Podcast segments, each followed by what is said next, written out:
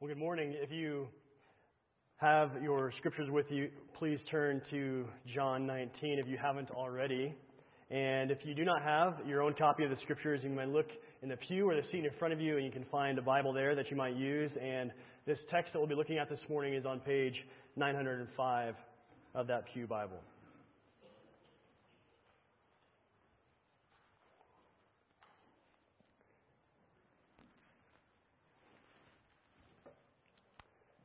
The narrative of John 19 that we've read this morning captures for us one of the most desperate and compelling scenes of rejection that has ever occurred in human history.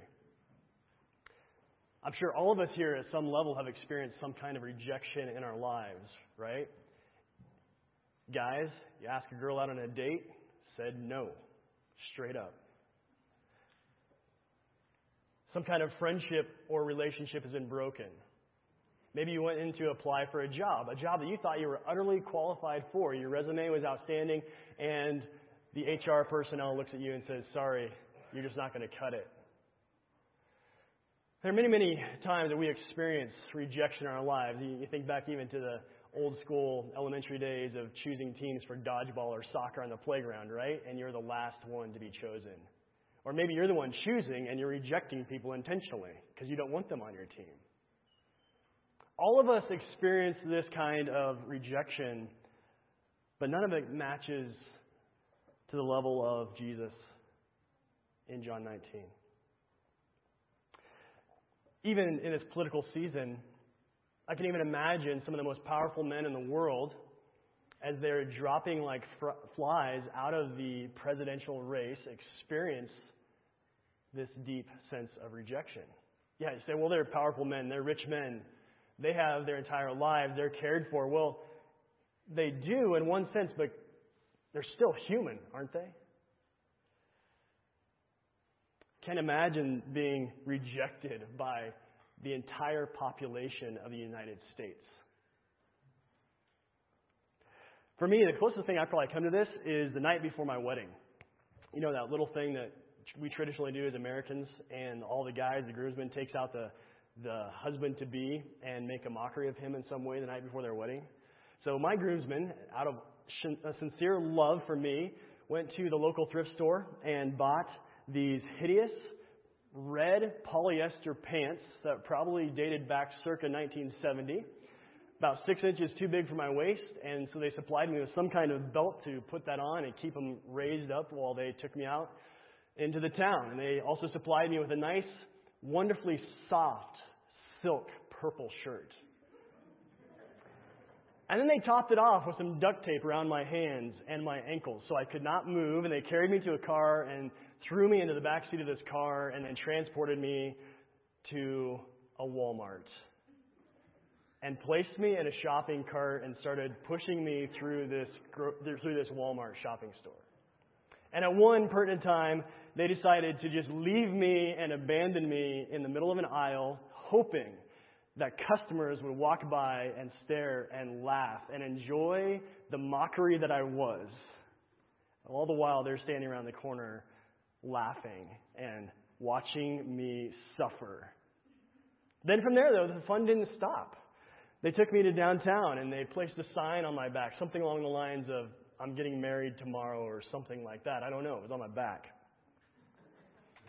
They made me sit in a water fountain in the middle of downtown so my nice red polyester pants are soaked, giving the impression of, you know. And from there, it took me to a coffee shop and made me order a coffee. Of course, there were about 50 people in the coffee shop, and lo and behold, there were at least three more people in there that I knew. In fact, there were three young ladies that I knew from college. And one of them I had actually taken out on a lunch date at one point. And that relationship did not work out for various reasons. So you can imagine my situation. And my groomsmen, of course, are doing this all in fun and all in love, but they're putting me on display as a mockery for anyone who sees to laugh at. And of course, we enjoy this and we find it humorous. And of course, the next day we enter into celebration together as friends and people who love each other deeply. But, but the scene of John 19, the scene of John 19 is no laughing matter for us, is it? Jesus is mocked. Jesus is rejected. He is stripped of his clothing and put on a cross for all the world to see. And as we look into John 19, we begin to see, though, that, that Jesus, even though he is mocked as the king of the Jews, the reality is that he is the true king. He is rejected as the true king, as the true Lord, as the true Savior, and, and the creator of all humanity. The scene brings us to tears. And even this week, as I was reading through, and hopefully this morning, as you were reading, you were compelled. In fact, the, the most important thing that we could have done this morning was to read this text of John 19. For you, to read this text of John 19, for you to enter in and to place yourself in this scene and to realize that we are participants in this story. One reason why I had Ethan have us read these sections this morning because it's very important that we see ourselves in the story because many times we look at the scene from a distance as outsiders, simply gazing at the cross and thinking, oh, that was a very important thing. But we leave ourselves isolated and separate from that event, and by reading the text together, we actually enter into the narrative. We enter into the story and realize that we are participants in it. And not just participants, but we are with Pilate, and we are with the Jews, and we are with the chief priests crying out, Away with him, away with him, crucify him, and laughing and mocking him. And here is the amazing part of the story, though. Here's the amazing part of this scene for us is that even as Jesus, as rejected as the true king, it is through this rejection that you and I can have life. And here's the irony, the ultimate irony of the story that we and all the Jews and Pilate and all the Romans and the whole world, as we reject Jesus as the true king, in his rejection, in our rejection, he is actually making a way for us to be accepted and to find life and forgiveness. This is the reality that the scene points to. He was lifted up in mockery so that you might be delivered from your shame and the mockery of sin. So that you might find true forgiveness and true life in His name. Let's begin just looking at John 19, verses 1 to 6, as the drama begins to unfold. Of course, if you were here with us last week, you remember how John 18 ended and the crowds cry out, We don't want him released, that is Jesus, but rather we'd have Barabbas, this robber, this insurrectionist, this rebel against the Roman government. We would rather take him. So, as a result of that, in verse 1 of, of chapter 19, Pilate then takes Jesus, assuming that Barabbas is being released, and whips him. Now, it's here that we begin to understand something about John and his account. John does not necessarily play up the details of the torture or the, the abuse that Jesus took. He simply states as a fact for us. And he moves very quickly through it, but he, that's not to overlook it. It's to help us see the reality of what's taking place. Pilate took Jesus and flogs him. He whips him. And the soldiers that are there, verse 2, they twist a crown of thorns and place it on his head. And they place a purple robe on Jesus' back. And they come up to him, verse 3. And they say, Hail, King of the Jews. And hit him in the face. This scene captures for us the mockery of what's taking place. This scene captures for us the debauchery of the creation turning against its creator. And even the great contradiction, for in verse 4, Pilate then brings him out. Pilate went out again and said to them, to all the Jews that are there, See, I'm bringing him out to you so that you may know that I find no guilt in him. And the idea is that, hey, I've tortured him. I've pressed him for a confession of whatever crime it is you're accusing him of, and there's no guilt. And the, the implication here is that Pilate is trying to release him. He's trying to get this situation off of his hands. Pilate says, I find no guilt in him. So Jesus comes out wearing the crown of thorns and the purple robe. And Pilate said to them, Behold the man. And here is Pilate's display. Jesus comes out on the balcony, as it were, has been portrayed and, and uh, described for us, of Pilate, and he's standing there, and, and Pilate says, Look, behold the man. His crown of thorns, bleeding, his purple robe, his kingly robe. This man who is just a figment of what he was before this torture. Jesus is a mockery. Jesus is forced to display himself in this wretched state. He stands. Behold the man. And the implication for the Jews is this look, I don't find any guilt of him. And look, if you insist on claiming that his claim to be king is legitimate at all, just look at this mess of a man standing here, and then you can determine whether or not he's guilty of this claim or not. It seems like the goal here is to neutralize the hostility by displaying Jesus as helpless and powerless and even a fool before these people. And verse 6, though, shows us how hard the hearts of the Jewish leaders were. This does not deter them, for they cry out in response Crucify him! Crucify him! Pilate questions them Take him yourselves and crucify him, for I find no guilt in him. The Jews answered back, We have a law, and according to that law, he ought to die because he has made himself what? The Son of God.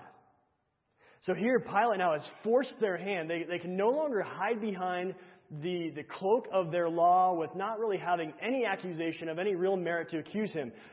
Now Pilate forces their hand. What is the accusation? He has made himself to be the Son of God. Now, here's the reality, brothers and sisters, and friends who are listening to this this morning. Here is the reality. He did not make himself to be the Son of God, he is the Son of God. And he is guilty. He is firmly guilty of being the Messiah that he claims to be. Just think back through the story. The, the evidence, even in the Gospel of John, is mounting.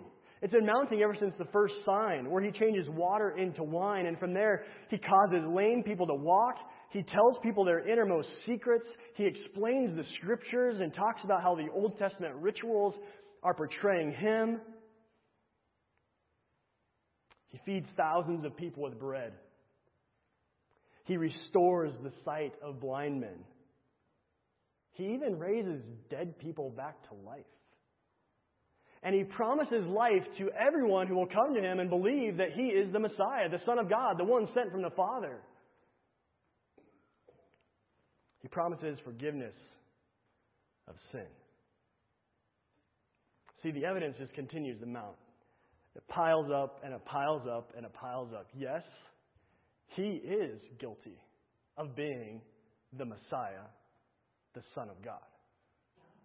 And it's for this reason that the Jews want him dead. Look at verses 8 through 11. As a result of this statement, Pilate is even more afraid. Well, what's he afraid of exactly? Is he afraid of Jesus? It, doesn't seem like it. it seems like he's actually afraid of what's going to come next. It seems like he's actually afraid of this mob, of these chief priests, of the Jews, who have now manipulated his political power and cornered him to a degree that he must do their bidding. He sees how the tension is mounting between them, and there's these political plays that are going back and forth between Pilate and the Jews. The situation has become much more complicated at this point. And in a sense, the Jews have forced him into an unlikely alliance together. Verses 9 through 11. Let's read that again. He entered his headquarters as Pilate and said to Jesus, Where are you from? This is a common question throughout the Gospels, and not, Where are you from? But Jesus gave him no answer. Well, why? Well, Jesus has already answered this before the people.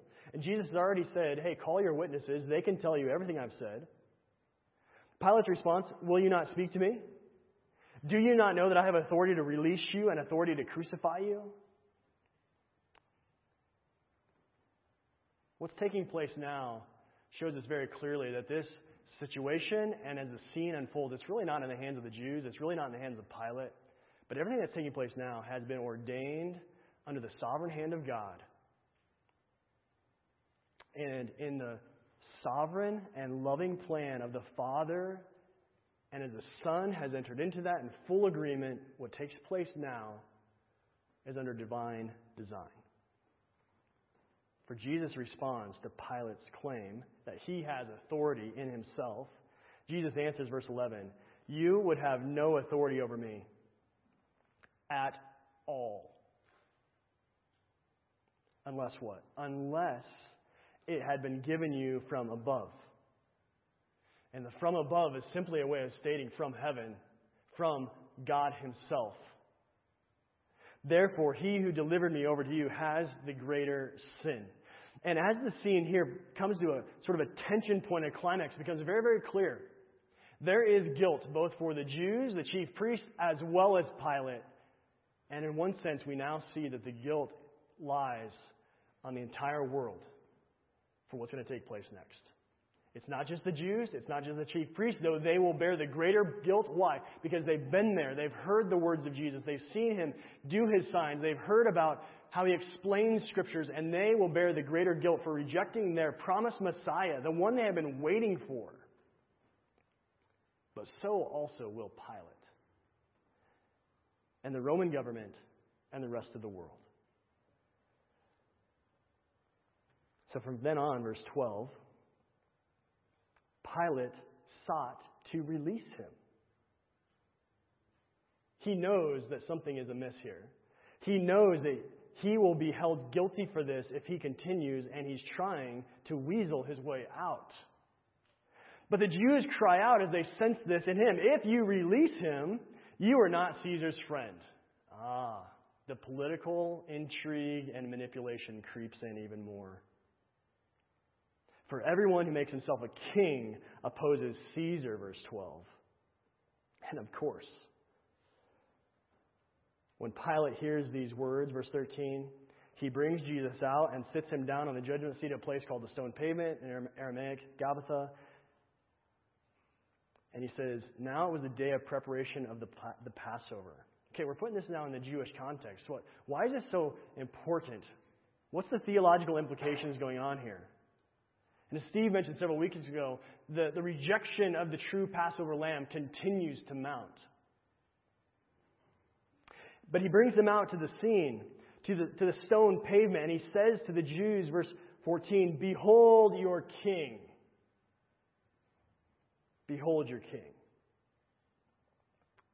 And of course, their response is, We have no king but Caesar. Can, can you imagine? For, for the, the Jews, utterly despise the Roman government and what they're doing. And here they willingly confess that Caesar's their king. What could drive them to this madness and change of heart of their political positions? It's the reality that they cannot swallow the fact that this man, Jesus, is their true king. And in fact, Pilate now knows, just as they have manipulated him, so now he's going to manipulate the Jews and say, okay, if you are actually giving this man's credence his statement that he is a king, that he is the Son of God, then I'm going to identify him as that. Two can play at this game of manipulation. You say your king is Caesar. Well, I'm going to say, here's your king, king of the Jews, Jesus. Verse 16. The scene comes to a climax. They respond crucify him. We have no king but Caesar, so they deliver him over to be crucified. The scene, though, is not one of a weak victim, but it's showing us that in, again, the divine sovereign plan of God, Jesus is willingly obeying his Father, and he's willingly laying down his life even for those who are rejecting him.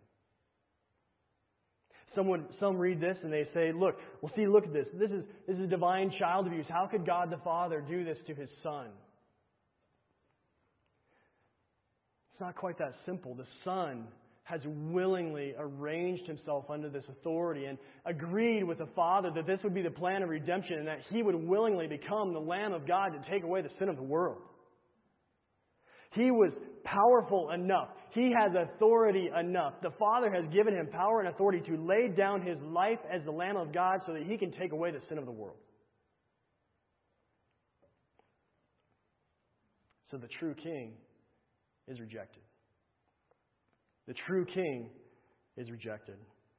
Which brings us to the, to the next major section, verses 16 to 30, where the true king is crucified. The true king is crucified. So they took Jesus, the end of verse 16, and he went out bearing his own cross to the place that's called the place of a skull. Verse 18 there, they crucified him, and with him two others, one on either side, and Jesus between them. So see the scene? Even, even Pilate, whether he's ordered this or not, he, he, Jesus has been set in the middle. He has been set as the focal point of this crucifixion scene.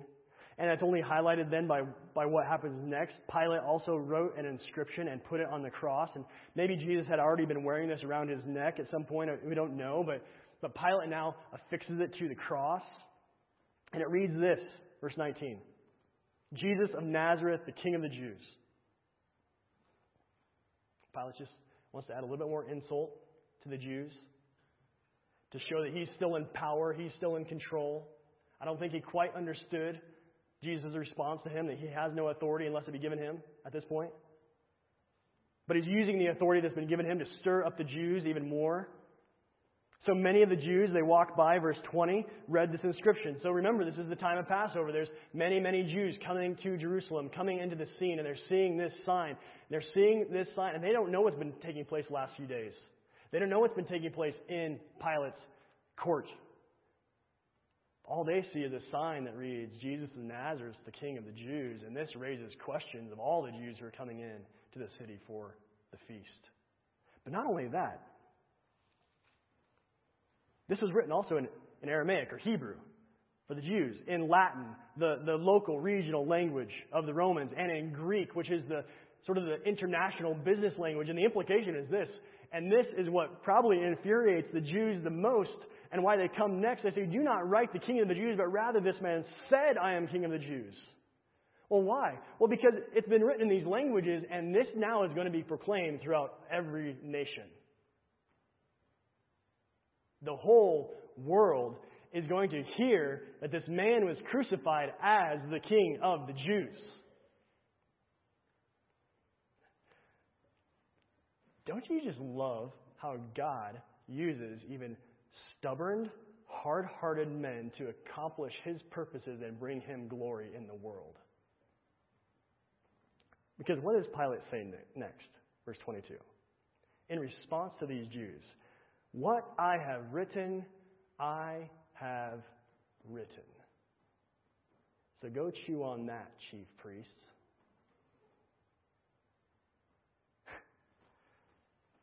And as a result, all the Jews are flowing into Jerusalem. And from there, the nations are going to hear that this man called Jesus of Nazareth is the King of the Jews was lifted up on a cross and rejected as their king. You may not see much hope in that yet, but this is exactly what needed to happen in order for the nations to become worshipers of Jesus Christ. This is exactly what needed to happen for, for people to find forgiveness of their sins and life in His name.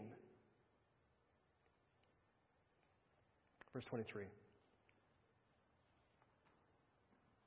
When the soldiers had crucified Jesus, they took his garments and divided them into four parts, one part for each soldier. These would be his outer garments, also his tunic. But the tunic, this inner garment, was seamless, woven in one piece from top to bottom. So they said to one another, Let us not tear it, but cast lots for to see whose it shall be. And this was to fulfill the scripture which says, They divided my garments among them, and for my clothing they cast lots. So the soldiers did these things. Just to confirm, this is what the soldiers did, and John then records, so the soldiers did these things. Well, why? Why the repetition? Why the need to reinforce this? The reality is that it's just showing for us once again that these men are a part of the divine plan. What they're doing is exactly what God has predicted the Messiah would do and what would happen to him. Once again, even in Jesus' death, he is demonstrating that he is the one sent from the Father, that he came to do the works of the Father, that he is the Messiah, the true Son of God, the true King. And for those of you that are immersing yourselves in the Scripture and thinking back in the, the whole flow of redemptive history, you go back to the, to the very first sin in the garden where Adam and Eve rebelled and broke the command of God. And what was God's response to them? They, they recognized that they were naked and they were ashamed. And the first act that God did for them was to slaughter a sacrifice, an animal, and clothe them and to cover their nakedness as an act of mercy and grace.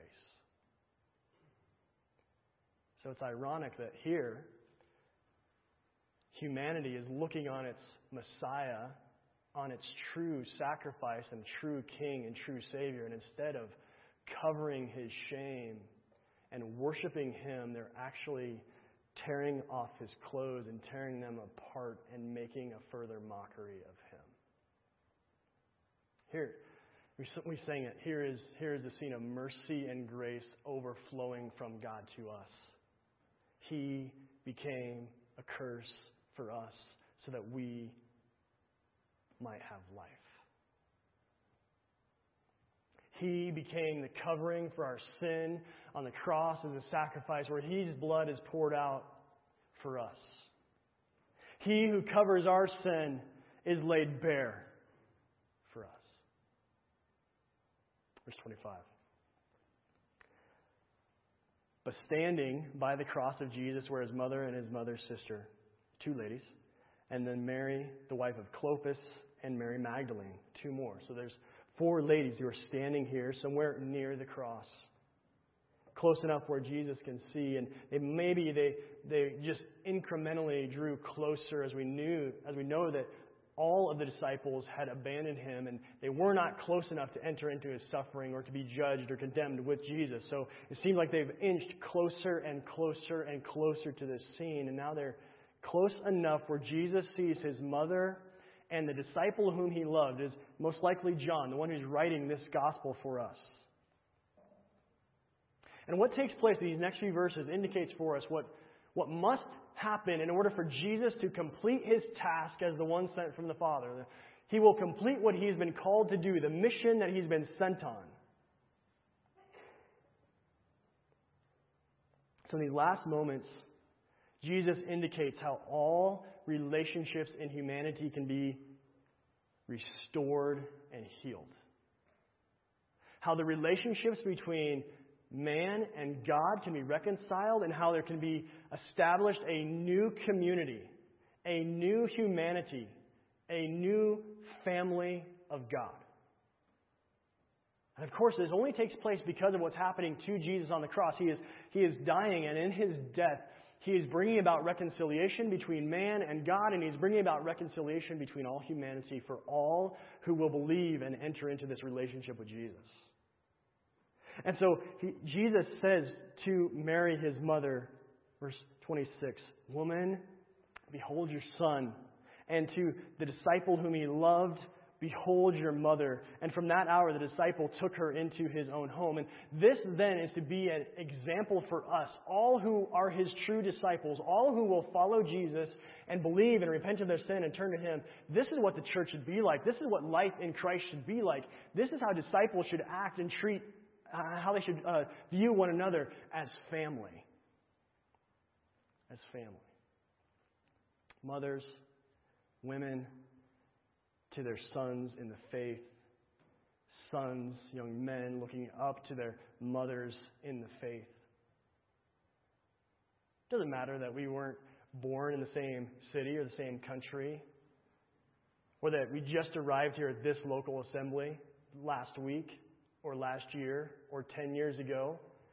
All who enter the family of God should be treated as brothers and sisters and mothers and fathers in Christ together. Jesus gives us this sort of foretaste and foreshadow what's to come and what gets unpacked in Acts and the rest of the New Testament as the church is established and built. Verse 28. After this, Jesus, knowing that all was finished, see, see, that must take place. Jesus had to do that to finish the work of God. He had to restore humanity, not just to God the Father and all to the triune God, but to he had to restore humanity to each other as well. After this, Jesus, knowing that all was now finished, he said, to fulfill the scripture, once again, scripture mounts up. This is the Messiah. He is the Son of God. He is the true King. He simply says this I thirst. I thirst. And so they bring to him a jar full of sour wine and a sponge and lift it up to him and touch it to his mouth. And Jesus receives it, verse 30. And as he receives it, as he drinks in the sour wine, he gives these words It is finished. And he bowed his head and gave up his spirit. See, this is how beautiful and magnificent the story of the Messiah is.